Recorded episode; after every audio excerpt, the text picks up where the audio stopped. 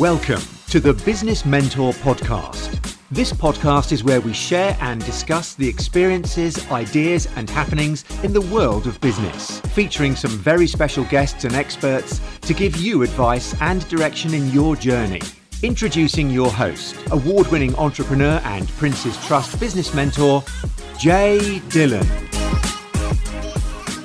Welcome back to the Business Mentor Podcast. I'm always going to say, but I've got a special guest. They're all special to me, so I don't mind saying it over and over again. We've got Paul Lowe. Um, he's an author of the book Emerging from the Forest. I got talking to Paul, it was about eight weeks ago, and I was fascinated by his story and about the mindset. And I said, Look, I've got to get you on the show. Um, I want you to share this with the audience. And also his story, the way you know he came across this this emerging sort of theory. So, welcome, Paul. Thank you, Jay. Good stuff. So, we're going to go talk about the mindset and the, the, why, why it's really important. But just for the audience, just tell us a bit about yourself, a bit about your background. You mentioned, you know, in the academies kind of thing. Just, just tell us a bit about yourself. Okay. I was brought up in, a, in a city council estate in Nottingham in the early 60s. Very poor, but very happy. I was brought up by, uh, with my grandma and, and my mother and life was good. And that changed dramatically when I was eight years of age and my mother remarried. We moved away from my friends and everything I'd known um, out into the countryside. But that was kind of a small challenge compared to the subsequent behaviour from my new stepfather because within no time at all, violence came into the relationship, initially towards my mother, and not long after towards me, supplemented by abuse, neglect, and within two years it became basically it became unmanageable from my perspective as, as a young kid. I'd gone from this happy-go-lucky, easygoing, carefree kid to what's happening in my world, what's happening. And of course, at that age, you haven't got the emotional stability or maturity to, to rationalize things, which has took me decades to do actually. So there was all this going off. So uh, we ended up moving back to inner city. So just to cut to the chase, um, what happened was I ended up back, as I say, we're in, in the council estate. Um, still with this new stepfather, and things were escalating. Now, I'd, in, in very simple terms, I'd lost the will to live. Yeah. Because of what was going off. My mother was taking daily beatings. I was taking daily beatings. And if it wasn't physical, it was verbal, it was mental, it was just sadistic. And how old were you at the time? Uh, by this, as I say, they got together, they married when I was eight. This lasted uh, for six years. So we're talking from the age of eight to 14. So six years of, of hell on earth. Yeah. During that time, I had a big, well, I had several passions. Music was one of them. My uh, mongrel dog, Rocky, was another. And the other one was the belief, the fervent belief that one day I would play for Nottingham Forest Football Club. I was crazy about Forest. But I didn't understand at the time why I was crazy about. Why was I addicted? Is probably a good context. Yeah. The reality is, through my survival need to survive, I developed an addictive personality. All or nothing. Yeah. No off measures, no pretty grey in between. Life is now very brutal for me. I will survive at all costs. And I put my belief system in Nottingham Forest. My great purpose in life was that with one day I would wear that red shirt with pride. That gave me a purpose, a reason to carry on. However, that came at a big price because my addiction, my belief, my focus on something outside of myself, in this case, a football club, was only ever going to be short lived. And what happened in 19, March 1974, Forest were involved in a, uh, a quarter-final cup replay with Newcastle United. Now, Forest were a lowly second division side then, and Newcastle were in the first division, which is now the Premier League. and Forest were winning 3 1 at St James's Park. And there was a pitch invasion and by the Newcastle supporters.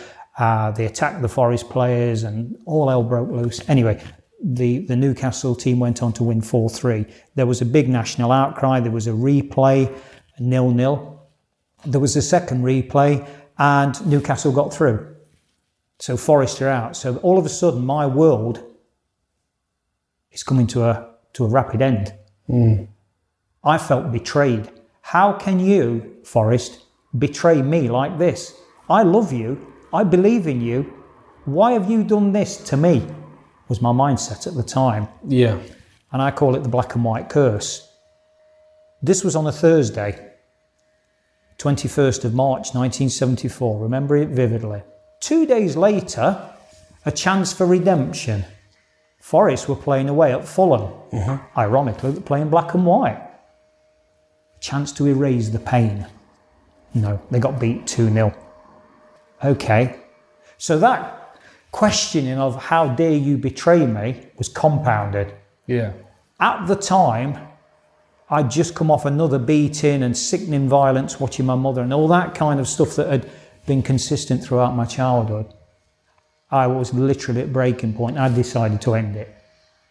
So there was a, a, nearby place which we, as kids, used to call Dicky Dido's. It's where the old coal lorries used to pass through because I come from a sort of uh, a mining area. And I went up there. I ran away from home and I went up there and I took a razor blade and I got one thing in mind. This is it because I can't cope with this. I really can't. And how, how old were you then? what I was uh, just shy of 14. 14 years old. Yeah, uh, 13 and a half to be precise. 23rd of March 1974, five past seven in the evening. This is it. And I sat there with this razor blade across my left wrist, ready to do the, uh, to do the deed. I was crying. And there was something, and, and this sounds really strange, that came over me that said, no. And I've rationalised it in later years, Jay, as what modern day uh, terminology might class as fight or flight. And I had that eureka breakthrough, and I've rationalized it even further. I've got a purpose because the world needs me. Why should I give in because of some sick bully? Yeah. Why? And I made that decision. So I dropped, I dropped the blade. I went home. Where have you been? Bang, bang, bang. And I kept that to myself. But I had a major, major breakthrough in my life. A black and white moment that I'd come out and now started to what I term enter the white phase of my life. But it wasn't that simple. Because that white phase of my life, as I termed it, was littered. What I didn't realize at the time is through this all or nothing mindset and not having a balanced view on life, I'd actually, that was underpinned by a lot of deservedness issues, lack of self worth, lack of self love. You know, when you've been told day in, day out that you're nothing, you're vile, nobody will ever love you. Yeah. And Robbins talks about, you know, the two biggest fears we have in our life is not being good enough and not being loved. Well, I had this rammed down my throat almost every minute of every day for six years. So I believed it because I was a kid yeah. and he's an adult, so he must be right, eh? Well, no. But I didn't know that at the time. So I've kind of created this mindset of survival now. The next thing is okay, I've still got Forest. I forgive you, Forest, for, for hurting me so badly. I forgive you. So I wrote to the club and asked for a trial. And I got a trial. Reality is, I wasn't good enough. Yeah. And I expected a subsequent, okay, that'll derail me. But it didn't. It gave me a breakthrough in, in as much that, Paul, you know you're not good enough. But what I somehow managed to understand was it was that purpose again. There's something bigger than playing for Forest. And in those days, I, t- I termed it fighting for the underdog mm. because I'd learned to fight literally physically and more importantly, mentally and to a lesser extent emotionally. So, unbeknown to myself, Jay, I was developing these survival skills at a high level. But more importantly, the beacon I had through all my own personal challenges was the fact that I was here to serve others. And I become very, very aware of that at an early age. And it was put to the test, and obviously I passed that test. There was another complication with this addictive behaviour of mine on my so called white phase. My mother was a secret drinker. Her coping mechanism was drink. I followed suit. So by the age of 10 and a half, 11, I was already addicted. I needed that crutch. It helped me get through. So I thought. So that's where the mindset was set at a very early age in that six year window. What I did in subsequent years, I developed this black and white mentality to the extreme. Life was either black i.e., I was on a binge. And if you wanted to drink, I can drink better than you. If you've got a black cat, I've got six black cats. If you've got six, I've got 10. This competitive, Yeah. I will win at all costs. Now, I've later rationalized that what I was doing, it was my need for what Robbins calls significance. I need, because I was vulnerable, I was insecure, I was fragile. I, w- I won't ever use the term I was broken, but I certainly wasn't whole. And so my survival yet again was was helped inverted commas by drink. Now this polarized black and white existence carried on for decades. I knew i needed that crutch or i thought i needed that crutch. And so what happened was in my white phase I would really channel, I would train hard, I'd play football, I'd box, I'd do whatever because I was very, very keen on sports and I would really put myself to the sword to be the very, very, very best I could be. But I knew that I couldn't sustain it. And sustainability has become a big part of my life and the need for it because invariably my conditioning dictated my belief system. Yeah, but for every day, there's got to be a night that's dark. Yeah. And so, what I, how would that would manifest itself was I would usually in those days have six months where I would drink myself into the ground, and I would actually give myself a date, sometimes to the minute. I will stop drinking at 10 minutes past 10 on the 16th of March, and it was like a it's like a switch, Yeah. and I would do it. I would be in a mess, but I would do it. Enter then six months of living a white life. Okay, get to the top of the tree, be the best. And so this pendulum swung for years and years and years. On my white phases, I dedicated myself to what I termed the underdog, people that needed me to fight for them. The reality is, I was struggling to fight for myself. I was giving stuff away that I didn't have. And I mean more emotionally than anything else. And obviously, we'll come to business in a bit, but that Yeah. same principle applied Yeah. because you can't give what you don't have. Somehow I was, and I became emotionally bankrupt. So life was good when it was good, but it wasn't sustainable because I was living a lie. Yeah. When it was bad, I lost relationships, I lost jobs, I ended up in trouble with the law. Now, one of the things that I vowed to this guy when, when we left the, when the house, uh, when I was barely 14, I whispered, me and my mother walked out the door that day with our, just a couple of carrier bags. She got blood streaming down her face, my, my face was bruised, etc. And I just whispered, one day I will come back and I will kill you. And my mother said, What did you say, son? I said, I didn't say anything, mother. Didn't say anything. She was obviously, and I just stared at him. That's a promise. Yeah. Barely 14. Now that, my life, Jay, went on. I got married, beautiful kids, career, thrown it away, build it up, throw it away, sabotage, Yeah. polar, this total polarization. When I was 28, 14 years later, it's time to act upon that promise. Time has come. So I did. And I went to go to the house where uh, the, uh, the prison, as I call it, where I was brought up. And um, I set about doing my business. And he cowered like a little, as bullies do, Yeah. like a little baby. Oh, I'm sorry, I'm sorry, I'm sorry. And I can remember the one day when, as a kid, there was a carving knife on the table. Yeah. And that was stuck vividly in my mind. And I picked it up one day to stab him. As I say, I'd be probably about 13. And he overpowered me and he battered me. And my opening words to him this night um, was, Can you remember the carving knife? What goes round comes round. Where's the carving knife? I mean, my head's gone. Yeah. By this time, I'm in one of my black phases. My head's pickled through drink. My emotions are totally shot. I'm a mess. But I just couldn't cope anymore. I just split up with with with my uh, with my wife, you know, and I was kind of sleeping rough, and I'd just given up, as I did when I was in one.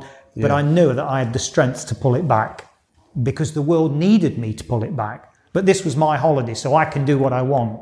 Is how I crazy, crazy to rationalize. So anyway, we had the uh, the situation, and this is a true story. I went in the kitchen and I got this knife, and just as I pulled back to do the fateful deed, something hit me from behind, and I don't know what it was. Something hit, and this is not the first time this happened in my life, by the way.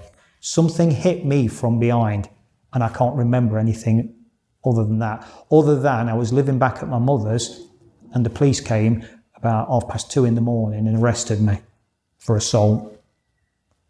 And when they was interviewing me about this threat to kill and all that, I honestly didn't know.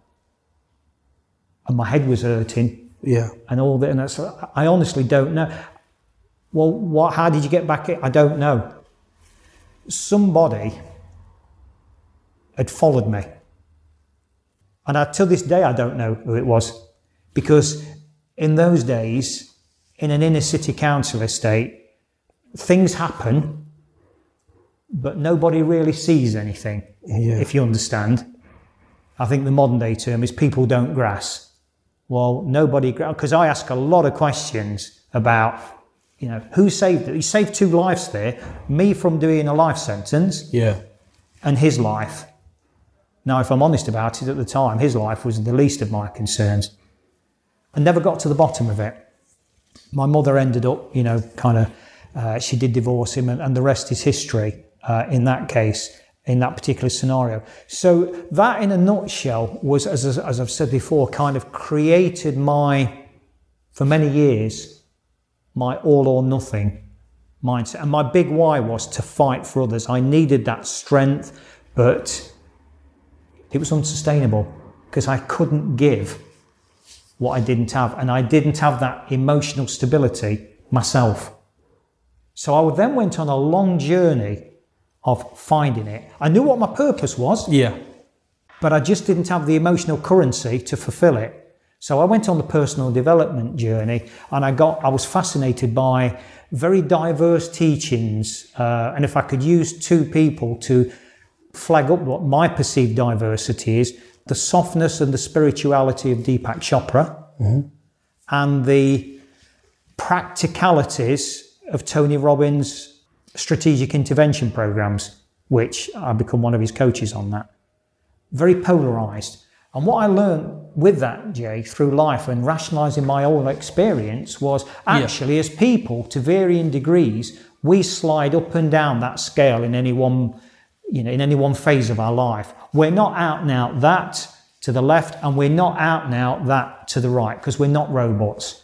We're human beings, and it's okay to actually be vulnerable, particularly as a guy with a stereotype. One of the things I spend quite a lot of time working on now in breaking stereotypes down is particularly with guys is this ego driven big boys don't cry.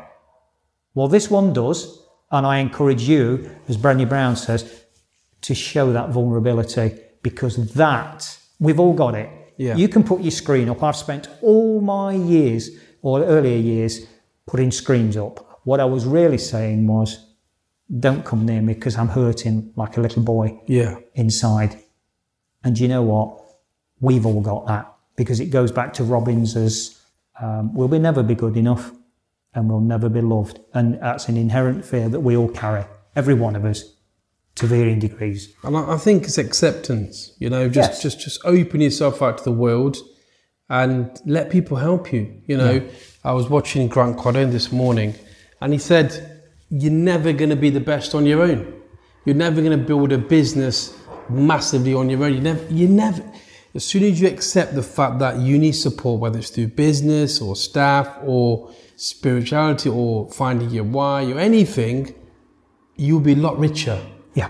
because we we're off air talking about how we're all connected together. Yes. Well, we are. You know, we're all strangers, but we're connected. And the more we connect, the more we open up, the easier life becomes. You know, uh, like you said, you keep it bottled up, and it, the reason how business can relate to this is because it is that you have a million problems Yeah. you bottle them up because you're this top of this business. You don't want to show your weakness, but really, if you just came up and said, "Look," to your staff or anybody, "Look, I've got a problem with this area. Do you have a suggestion?" Some of my best wins have come towards the end, um, towards recent times in my business when I've opened up and asked my staff, "Do you have a solution?" Hmm. and they've got the best solution. But in my earlier years, I thought, no, I, I've got everything. I've got to come with everything on the table. And that to me is a mistake. And you're putting far too pressure on yourself. Yeah. You know, I think the emphasis, as you say, in the competitive world that we live in is, you know, for external fixers. Um, you know, be, being a, perceived as a successful business person, you know, gives you the trappings. He or she, wow, they've hit it. Have you ever actually took time to ask that person what's going off in their flat on a Saturday night? Yeah. You don't know what's going off in the world. You see the, you see this, you see that image, you see that mask, the mask that I lived for many years. That's all you see because that's that what they want you to see. Yeah. They don't want to expose that vulnerability. But what I say with that is, before we are successful as a sports person, a business person, first and foremost, we're human beings. That's right. And we have needs, and those needs need to be met Yeah. you know there are various trains of thought on that for you know through maslow's hierarchy obviously robbins has got his six human needs but until you've ticked those boxes internally forget what's going off outside forget Yeah. it And, and look, mentoring and stuff like that, look, that, that's just a form of reaching out. yes Now, you know, this is the Business Mentor podcast. Mentoring is what really changed the game for me. Yeah. And a lot of it's not down to they've got the secret knowledge or whatever. Yes, they've got the take on it. Yes, they've got great information, but really just someone to bounce ideas off and say, look, I've got a problem with this. What do you think? Or, you know, on a master, A mastermind's another great thing. It's allowing people into your circle yeah you know, and then getting that information. It's a bit, again, opening up, isn't it? Mm-hmm. If you get a mentor, it's a bit like you say, no, I actually need help. And there's nothing wrong with that. It's when you think you know it all, that's where the problem comes because you're all inwards, you're not outwards. well there's a paradox there jay in terms of having the strength to show your vulnerability Yeah. and dropping that ego to say, do you know what? I don't know everything. Because none of us do, and I don't care who we are and in what field, we don't. Yeah. It's all relative. Some might be more successful than others or perceived to be. But I go back, first and foremost, uh, and this is just my take on the game of life, which is Yeah. basically my focus. You know, one, what is your end result? What are you aiming for? What are you striving for? Yeah. Is that qualitative in terms of blissfulness and inner peace, or is it more external? You know, there's no right, there's no wrong. We're all individuals. Is it a balance, which is kind of personally where I try and pitch it? But I go back to, you know, and I repeat, without that inner sanctum being stable and whole and at peace with yourself, you're always going to be fighting uphill. And, and we talked off air about this, about having the why. When I went to business initially, it was just about, just all I thought about was success, success. And when you actually get to that stage, you then question things, you know, what was my reason for doing this? And now I've got a bigger purpose because I want to serve more people, help more people. And that's my bigger purpose. And I only got that, you know, towards the end of uh, my, my agency, which we sold off. I realized when we sold it that, look, the reason I sold it was because I've got a bigger journey to go on. And we're talking about this today. And the reason, you know, I want to get on the podcast is if you're looking to get into business or if you're looking to do something, yes, there's loads of models you can follow, but within yourself, find that purpose. Yeah. Find what is it, why do you want to do something? Now, that could be serving others, that could be running a, a big business. It could be a, you know, you want to prove somebody wrong or whatever, but have it for yourself more importantly. Yes. It's about you because even if you've got, you know, like I said, if you want to prove someone wrong, you want to do this, eventually you'll do that, but then you're going to be left with this emptiness. Yeah. Because you've thought, well, actually, I was doing it for them, not for myself. Absolutely. And you know, your story is fascinating. And the, what you went through at a young age, and you come around the other side. You know, a lot of people won't go through that. You know, but I want to share your story because that's how rough it is sometimes for people to get over certain things. So if you're looking at your story and you're so inspired like I am, you know, think about your story, but think, look, if Paul can come out the other side, you can do the same as well. Definitely. And just to kind of finish off the Forest angle, Yeah. and that vow is I will be involved with the club. Well, actually, not be involved, but play for the club. Now, I didn't make it as a player, but some years later, I did actually end up as a mentor in the academy Yeah. at Nottingham Forest Football Club. I was doing a teaching degree. Um, a friend of mine, very close friend, he was one of the senior people there within the academy. He got me a job, and I had the privilege of working with some of the best talent in the land at the time uh, when Paul Hart was the manager on their mindset and working with them and on their education for four years. At that time, I then formed a charity which was strongly associated with the club, Yeah. and the charitable stuff just went. It just went crazy. Do you just go back on that? Do you think, for example, you know, like, you know, I wanted to be a footballer, I didn't quite make it. We, we got to a good level with Derby County, but didn't make Yeah. it. We do build up that kind of whole one tunnel vision of, look, I'm going to be a footballer. If I'm not, and then you fall apart. But, but maybe looking at things in a broader area, you still got to work with Forest through the academy. So that maybe when you look at something and think, well, I want one, I want this. Maybe look at the bigger picture and think, is there another way I can still be involved? And if you look at it that way, you did get involved. You got your dream. You got your wish. Yeah. And uh, you know, I think there's there's never a dead end to anything. You know, leave There the door open. There isn't, and that's what I term now as um, being able to look at it and say, okay, set an intention, Yeah, a strong intent. Do not get rigidly attached to the outcome, because if you make an intention, I will travel up north, for example, to use a geographical metaphor. I'm going to travel up north because I like it up north. I don't know if I'm going to end up in the northwest. I don't know if I'm going to end up in the northeast, Scotland, the Highlands. I don't know, but I'm going up north as an intention yeah, and enjoy that journey because of through all my achievements of helping thousands of people, I've reflected upon that. And that, that took place over many years. I did not enjoy that journey. Yeah. That was about me and my self gratification. That was for me. I needed that as part of my healing process. The fact that actually a lot of people benefited was great. yeah, But really, that was about my significance and me learning to grow and think on my feet and grow on my feet. So you're absolutely right, Jay, in as much that things can evolve, not necessarily in the way that in an in ego way we want them to. I want it now and it will be that colour. yeah, Well, no, because the outside world, what, what I term the universe, just might have other ideas. And that way, we've learned to let go of the outcome. So if we don't end up in, you know, uh, yeah, but I'm going to end up in Newcastle, N34 to, to JP. And I don't know where that is. That's just something I want to think. But hang on, I haven't ended up there. And now I'm disappointed. yeah, Well, don't detach. Set the intention. Let put your strategy in place, and with your goals, be flexible. You might have to move because as you're travelling up north, that road might be blocked. There might be an accident, so you might have to. T- and surely it's the same principle in business. You know far It is, more. it is, and when I mapped my vision out, this was when I first started my business in 2005. It was. The funny thing was, I mapped the vision out. I used to look at it, but not as often as I should. But I didn't put that much focus on it. I knew where I wanted to go. I wanted to be successful, so I mapped it out. Ten year, well, I'd looked at it now and again, but ten years later, I actually did exactly what I visioned. But what I didn't do was constantly beat myself up about it because the journey I took was a zigzag is you know it wasn't straightforward. I didn't get my sales office straight away. I didn't get my my operation team straight away. But because I had the goal, I got there in the end. I wasn't fixated to get there today. It took me 10 years to get there. But like you said, you need to let go. So you make the vision and you say, well, that's my vision. Let it go and start working on how you're going to get there. Two little steps, going here, going there. The end goal is always the same, but it's never a straight route.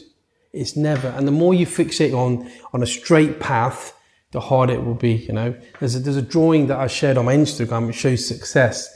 There's one which is a straight arrow, and there's one that's going zigzag up and down, yeah. round and round.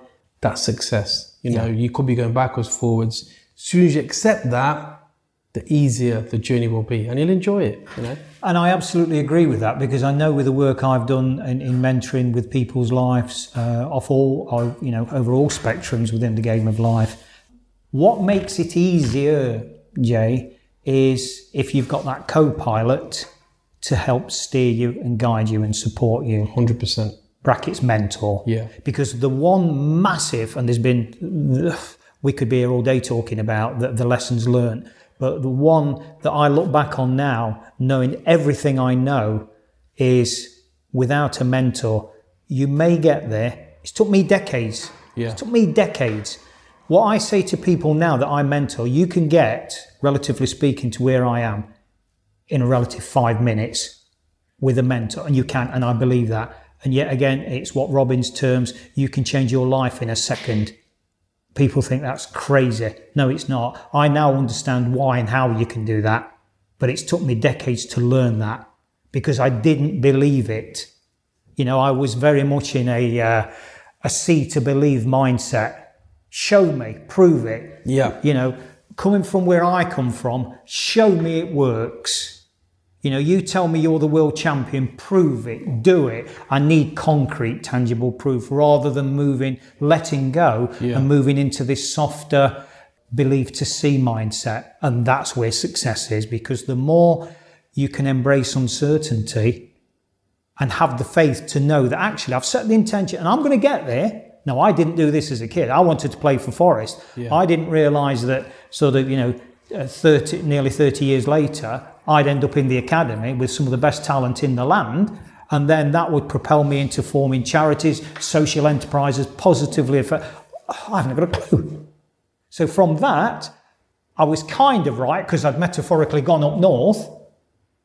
But and it's keeping yourself open. No, you're right. And keeping open. Look, I was similar to you. I think you know I I'm a bit younger than you, but you know going back 20 years every dream, if you ask any person, any boy, or at the time was mainly a, a, a man's game, everybody wanted to be football because in the UK, football is in our blood. Yeah. We live, breathe, sleep football. You know, because at that time there wasn't the social media, there wasn't the internet. You'd get a football, you just play football with your mates. And I got to a good standard where I played for Derby County, I played at the baseball ground. And I'll be honest, it's a lot harder when you've actually tasted it, playing on uh, St James's Park, and having been told you're really good and then not being going through um, and being let down at schoolboy level, that's hard to deal with because you focus on that. But look, I'm now on my podcast, my business, I'm having footballers approaching me, asking me to help them run their businesses or build their businesses. So it's gone round circle now where I'm important now. Whereas when I was younger, I felt not important because they released me and the players that did make it, and my, one of my friends played the Premiership, was I thought, wow, but now it's reversed back around. So you've got to believe in, look, you will get to a point in life where you will get what you, des- you know, not deserve, but you'll get something of value. You've got to believe that. And setbacks are just a point, it's just a part of life, you know. I would never have thought I'd be talking to Premiership footballers now. I'm meeting with them and they're talking about my podcast, you know. Yeah. But that's that's my journey. And everyone's got a journey within within themselves. I resonate with that because part of the developing the charity and getting to know people in football, I was very privileged to meet certain people. And I started doing black tie dinners, organising yeah. golf days, rubbing shoulders with people that, you know, had been my um, people to look up to, my hero when, when I was a younger kid, when I was football crazy. Yeah. Um, one, you know, I don't normally kind of mention or single people out, but I mean, he's he's passed now, but um, the legendary Dave Mackay, and I say legendary not in a football sense, although he was. He was, yeah. You know, in a time in an era when the word legend actually meant something. Yeah, Nowadays, in my view, it's thrown around like confetti. yeah, But that man was a legend for being a man.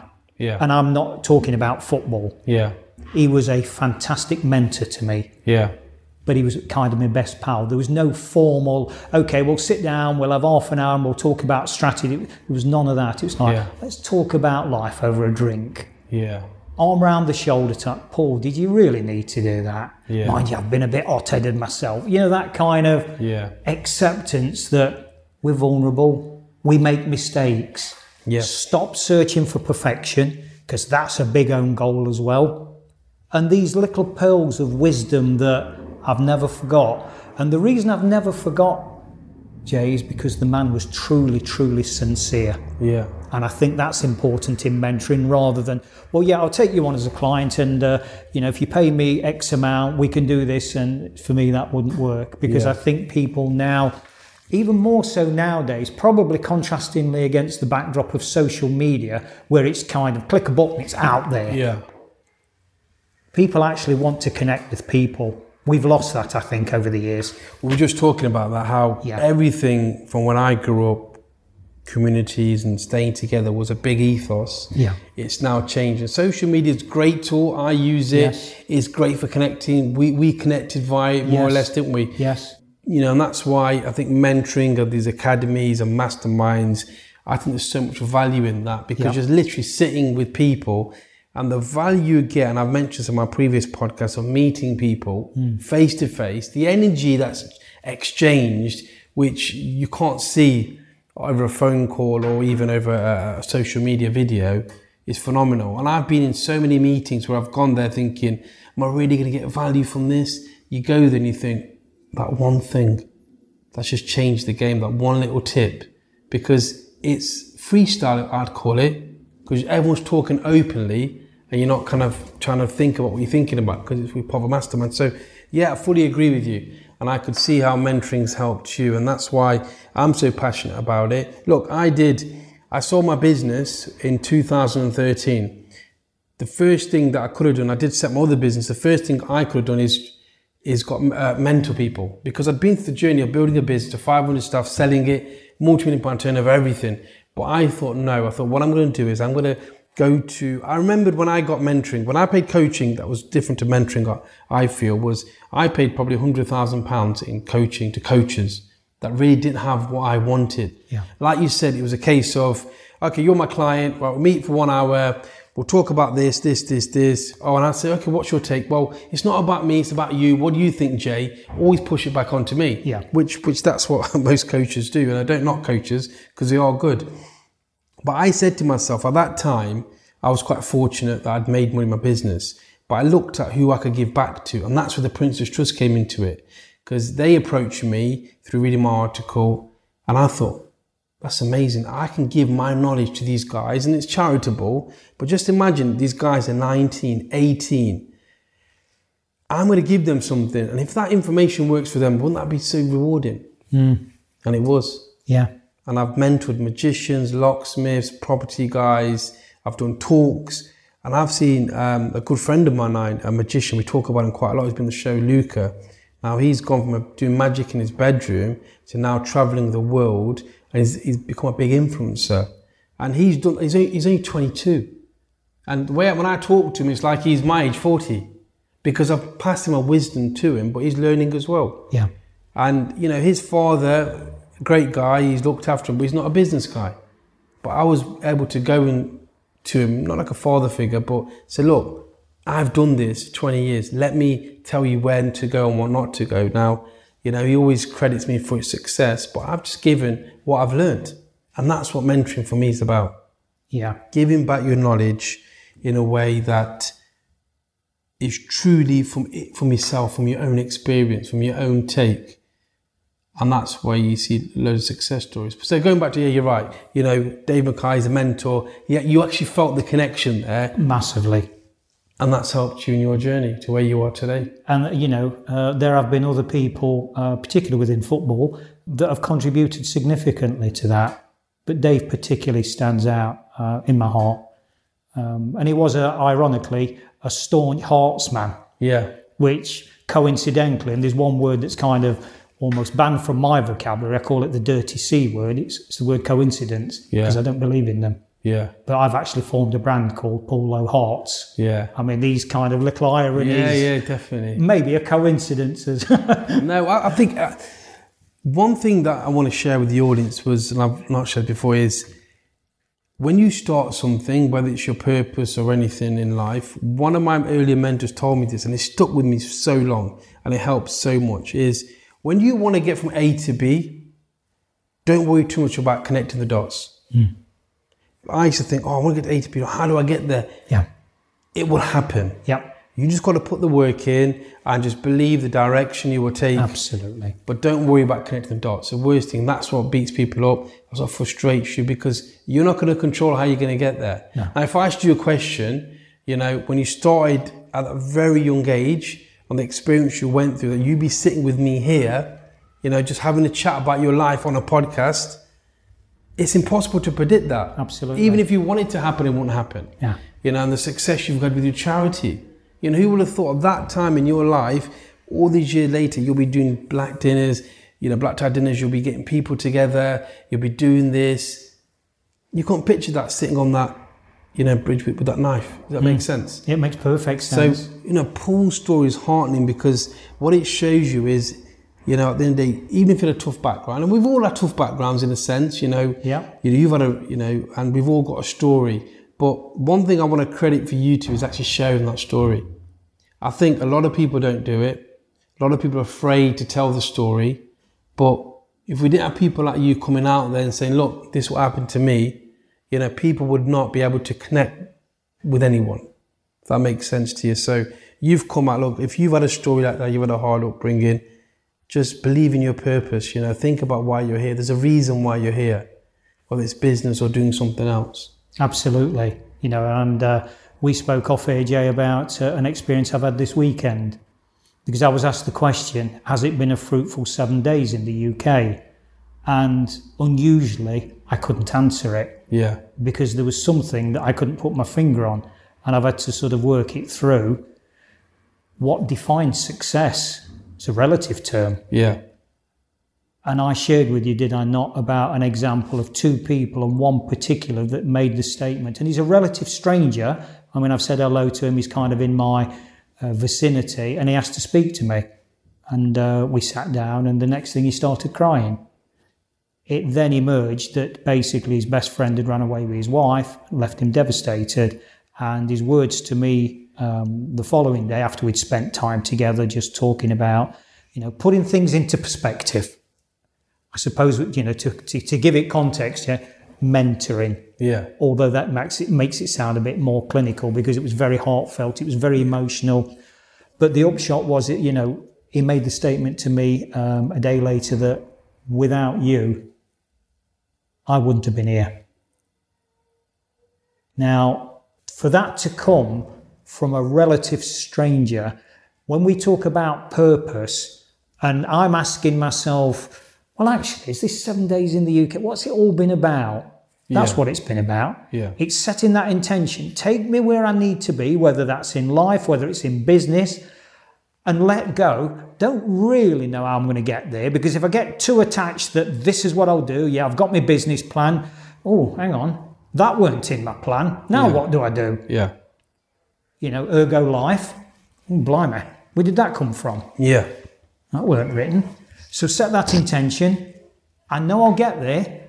I might be wearing a different hat by the time I get there, but I will get there. And I think that's the commonality, whether, as I say, it's, uh, you know, business or community or whatever. Yeah, and I think that's a, the good way to look at that. And that was a positive story anyway. You know, helping that person would mean lots to you and to anyone listening. But I think sometimes we forget the little things we're doing. And it's gratitude as well, looking back, thinking, look, you were fortunate that you had the opportunity to help this individual. You know, a lot of people would love to do that, you know, to help somebody in the hour of need. You were there. So it's looking back what you've done. Like you said, you can fixate on certain aspects, but look at the positive things, you know, and then you'll find a purpose through that. You know, Yeah. Um, anything you do in life, you can find a purpose, but you've got to dig deeper to get it. You know what I mean? Not it's not all about materialistic things. It's certain things like you know it could be from you know for me, you know, taking my kids to school every morning. That was the reason why I wanted to start my business because I've got the freedom to do that. Yeah. Now I know going back in 10, 15 years time, Paul, you know, when my children are- older, I'm gonna look back and I'm thinking, you know what, that's the best thing I ever did. You know, no one could have paid me more money to do that. And I've been able to, and my kids are grateful for that. and I'm building a connection with them. Because when I was growing up, we didn't have that. We were told to just walk to school, you know, get there as, as quick as you can. Um, and, and jobs are good. But I'm, you know, walking, I'm having that time with them. But Paul, your story is fascinating. Um, I don't get um, too many guests on about spirituality because you know we focus on on business aspect, but I think this is so important, and this will help you get your why. If there's one takeaway from this podcast, it's about searching for your why, why you're doing business, what's your purpose, what's your end goal. Because when you have hardships, which you will do, uh, whether it's a recession or anything like that, if you know your why, it will keep you going forward. Yep. It'll help you out. I just want to share that you've got a book emerging from the forest. Is that can you get that from Amazon? Yes, that's on Amazon. It's on Amazon. So I'll put down the link anyway. Okay. So I recommend you guys reading that. Um, it's a great book and it goes into more detail. If you've been fascinated by Paul's story, you've got to read this book because the book will go into more details and help you um, on your journey. Paul, just before we go on to f- getting your social media, I want to thank you anyway for sharing sharing your experiences with you. We could probably go on for four or five hours. I'm sure we could. And your stories, you know, it's raw, raw experience. You know, this is from the heart. Um, hence um, the charity. So I asked the guest to shout at a mentor. I know you've mentioned one already. Is there any mentors you'd like to mention on the podcast that have helped you in your journey? I know we covered it with Dave. Is there, is there anything you can Wow, what a big question that is. I mean, you've said four hours, Jay. Make that four weeks. Four weeks, yeah. Do you know, I think in, in particularly in the perception of success, we're almost expected to throw out big names. Yeah. And if I can just sort of slightly digress by saying, uh, there's a well-known quote by um, Oprah Winfrey when she said to her mentor, Maya Angelou, I've just opened this new school in Africa for young girls that, um, you know, are homeless and have been sexually abused. And what a great legacy. That's my legacy. Yeah. And Maya very wistfully said to her, No, no, it's not. You don't know what your legacy is. You don't know. Your legacy could be opening that door to that old lady, smiling at a person Yeah. that's having a bad day. Just a touch, an arm round the shoulder, that is a powerful legacy. And I mentioned that, Jay, in the context of answering your question, because how many times have has somebody done that to me? Mm. You know, some old lady or old gentleman or, or whoever it was that's, I don't know, go on, young fella, you go first, and I've been in a bad, or whatever, and it's diffused that anger that I may have had. Do you know, honestly, that's helped. Yeah. So these people are mentoring us all the time, whether we realize it or not, because I firmly believe now that life is a very, very, very simple game. Football's a simple game. Yeah. People complicate it. Our mind complicates it. So in terms of simplifying that to answer your question, you know, shout out a mentor. I've got one, it's called life. And I know that's a kind of Yeah. very general answer. But if you know, if, if I have to start going through or had to, as we all would, Yeah. we'd be here forevermore because and there's too many of them and they've all influenced in different ways. You know, I will say my mother was a profound positive influence despite her struggles and she was fighting seriously fighting her own demons. Yeah. And that's where I got this, uh, and, and I probably need to stop using this terminology, but fighting for the underdog that I used to use then. But she was fighting for me and not in a position to do. it. But that love and that compassion kept with fueled her. Her purpose. That was the beacon, that, that guiding light in times of in stormy waters. Yeah, but there's the guiding light. That's where we're going to shore Yeah. you know, my grandmother, I would say that womenkind generally have been very powerful, very powerful, because at a time when my world was very male and egotistically driven, women, because of that lack of conditioning, they were allowed to show me love and compassion and soften that. So there is no one, I, I could give you loads of names, Jay, and some very, very well known names that might shock the listeners. I wouldn't do that, but I would say life. Excellent. No, it's a good response. I like it. I like it. You know, at the end of the day, you've got so many. You've had a, a very, very, I would say, interesting but really positive journey. You know, to where you are today. You're doing great stuff for the charity. Um, you, you're looking to give back, and I think that's really important. You know, we've got our people giving back because if we don't, then where do we lead? Where do we lead to? You know, if we don't share our stories, which is great. So you've got your podcast coming out. Yep. So share with the audience. Is it this Saturday? This Saturday, the first of um, Yeah, give us a date because we've got so many we're releasing. So what date is it? It's going to be out. So first of September. September. Saturday the first. I have to think I myself. think myself, yeah. So this might be released after. Uh, but if you haven't, then make sure you go and check out the podcast. What's it called? uh, mastering the game of life. Mastering Game Off. So what an awesome title. So check it out on the it'll be on iTunes. It's Yes. iTunes and Stitcher. So check him out. Make sure you support Paul. You know, he's a great guy. He's come all the way to, to, to come and see me as well. And his story is amazing. So in your business journey, as well as systems and sales and marketing, I think one of the things you've got to really start thinking about is is your mindset and your why. And I think it's really important. We discussed it off air to get that before you even start. You know, Absolutely. and it will be your shining star as you, as you progress through your business.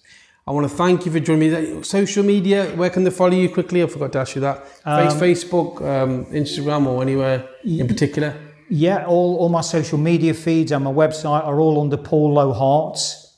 Okay. Uh, paullowhearts.com is my website, and obviously links there to my various social media. There, as I say, they're all under the same banner. So uh, there's bits and pieces out there. Awesome. And we'll put them in the show notes anyway. So if you guys haven't um, written down, you get the show notes. Look, guys, thank you for joining me again on the podcast. As always, it's a pleasure to have you on. And I hope that's got you some value. So some great takeaways there. Make sure you read the show notes and start looking at your why. Um, and I think it really help you. Great stuff. I'll see you on the next episode. And thank you, Paul. Thank you, Jay.